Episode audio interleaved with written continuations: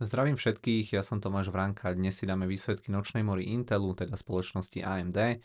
Najskôr organizačné veci, prvou je disclaimer, je to prekvapujúce, ale investovanie je stále rizikové. Druhá vec je, že nám môžete dať odber na e, sociálnej sieti YouTube, no a tretia vec je, že už vyše týždňa u nás viete nakupovať e, aj frakčné akcie. Eh, štvrtá vec, eh, tá je taká netypická, eh, to je teda to, že sme sa rozhodli, že trošičku rozšírime ten náš tým, tej práce je čoraz viac a sem k nám na Slovensko, takže žiaľ, aj keď nasleduje asi väčšina ľudí teda z Česka, tak pokiaľ sa nechcete presťahovať k nám alebo dochádzať, tak sa vás to asi týkať nebude, ale teda sem k nám na pobočku do Bratislavy hľadáme ešte jedného analytika. U nás na Slovensku túto prácu robí Luky Lipovský, v Česku to robil u nás kedysi Jarda Brichta, teraz tam máme Jirku Tilečka, Štepana Hajka, popri škole u nás nás pracuje ako analytik aj Tomáš Cverna. E, všetkých trochu určite poznáte z nášho, z nášho YouTube, Lukáša asi až tak nie, e, pretože on tu rieši skôr e, na Slovensku u nás nejaké mediálne výstupy, noviny, telky, články a tak ďalej. Ale teda tá práca analytika spočíva tak celkovo najmä v tej komunikácii s médiami, v nejakej vlastnej tvorbe. Môžete u nás písať články alebo robiť veci na YouTube, budete napríklad aj prekladať články z našej materskej spoločnosti alebo z centrály. Proste také tie veci, čo napríklad robí Jirka Jirka alebo Štepán. No a kto by mal záujem takéto niečo skúsiť, tak samozrejme nikoho nediskriminujeme, e, ani ľudí so skúsenosťami, ani ľudí po škole bez skúseností, ani študentov, ktorí by to chceli na polovičný úvezok. E, dôležité je tam to, aby ste nás poznali a vedeli, čo robíme a asi ako to robíme približne a hlavne teda, aby ste to robili s nejakým nadšením, aspoň takým, ako vám tu ja prezentujem tento e, inzerát alebo túto možnosť. Nie to samozrejme robím srandu, ale proste, aby, aby vás to bavilo, aby to teda tým pádom malo prínos potom aj aj pre nás ako pre firmu. No a z našej strany vieme ponúknuť to, že si myslím, že sme tu všetci celkom v pohode a že sa tu viete aj veľa naučiť, vybudovať si meno e, v slovenských médiách, môžete sa hrať napríklad s Bloomberg terminálom a tak ďalej. No a po, pokiaľ by to niekoho viac zaujímalo, tak mi pokojne pošlite e-mail na tomas.vránka.xtb.sk e, Ja budem asi najbližšie videa toto celé, čo som hovoril, opakovať, tak e, kto to už počul, tak si kľudne minútku, dve pretočte. No a poďme už teda konečne na tie výsledky AMDčka, tržby boli 5,35 miliardy dolárov, e, čakalo sa 5,31 miliardy dolárov, takže prekonanie o 0,7%. EPS, to znamená zisky na akciu, boli 0,6 dolára a čakalo sa 0,58 dolára, takže prekonanie odhadov o 4%. E, keď sa pozrieme na nejaké medziročné e, vyjadrenie, tak AMDčku klesli tržby o 9,1%, net income bol strata 45 miliónov amerických dolárov, takto pred rokom mali zisk 900 260 miliónov dolárov, teraz mali stratu na akciu 0,03 dolára, pred rokom to bol zisk 0,68 dolára. E, ten rozdiel medzi tým, čo som hovoril a týmito hodnotami je v podstate ten, že teda jedny čísla sú upravené o straty či náklady s akvizíciami. E, tých čísel aj v rámci reportu AMD tam bolo celkom dosť, boli tam niektoré podľa teda GAP, e, niektoré boli non-GAP, tým sa asi úplne netrápme, pretože myslím si, že najdôležitejšie pri tom AMD sú tie jednotlivé sektory. Ehm, poďme teda na tie e, segmenty. AMD reportuje v podstate 4, pôjdeme podľa veľkosti, trošku sa nám to poprehádzovalo, ešte ten minulý kvartál bolo to rozdelenie. Ehm, myslím, že najväčší segment boli tie dátové centra, ktoré sú teraz až na treťom mieste, ak sa nemýlim. Ale každopádne e, teraz to vyzerá tak, alebo teraz naposledy to bolo tak, že najväčším segmentom sa stal gaming. E, tu sú najmä grafické karty, čipy pre herné konzoly, tie dodávajú potom aj do, e, do konzol PlayStation alebo Xbox. E, tržby tu boli 1,76 miliardy amerických dolárov, prekonali odhady o zhruba 15%. Medziročne tržby klesli o zhruba 6% a operating income o 12%. Tu zase spomínali nejaké svoje grafické karty.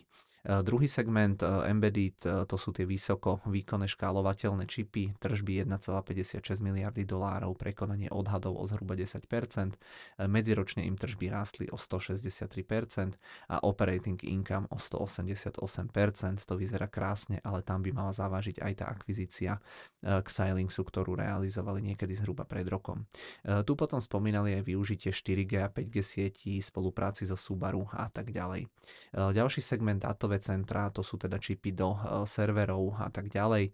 Tržby 1,3 miliardy dolárov, to je v medziročnom porovnaní, alebo teda v porovnaní s očakávaniami menej o 11,4%. Tu spomínali tie ich procesory Epic, ktoré používajú tí najväčší cloudoví poskytovateľia, Microsoft Azure, Google Cloud a tak ďalej. No a tento segment bol na tržbách medziročne plus minus rovnaký ako takto pred rokom, ale tento operating, operating income klesol až o nejakých 65% a malo by to byť primárne kvôli tým R&D nákladom. E, client, e, to, to je štvrtý segment, to sú v podstate procesory do počítačov, tržby tu boli 740 miliónov dolárov, e, je to v medziročnom vyjadrení menej o zhruba 18% v porovnaní, teda pardon, je to 18% menej v porovnaní s tými odhadmi, no a toto bol asi teda jednoznačne najhorší segment, lebo tu tržby klesli až o 65% v tom medziročnom ponímaní a operating income tu klesol o 125%, takže firma sa tu dostáva dokonca do straty. Takže e, toto bolo v rámci tých výsledkov asi také úplne najhoršie. Ten trh s počítačmi proste klesá, takže klesá aj tento segment.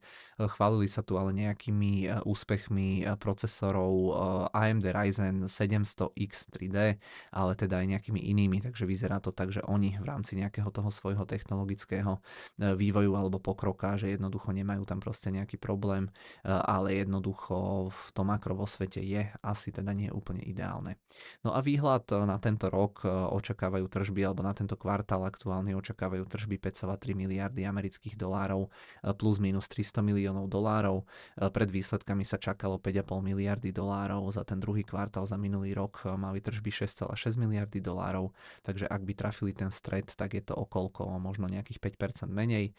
No a CEO firmy eh, Lisa Su ale hovorila, že druhú polovicu eh, tohto roka už vidia teda lepšiu, eh, keď sa trh s počítačmi a servermi posilní. Podobné veci potom hovoril aj Intel, takže vyzerá to tak, že by sa to naozaj mohlo v druhej polovičke tohto roka nejako, nejako konečne prehupnúť k lepšiemu.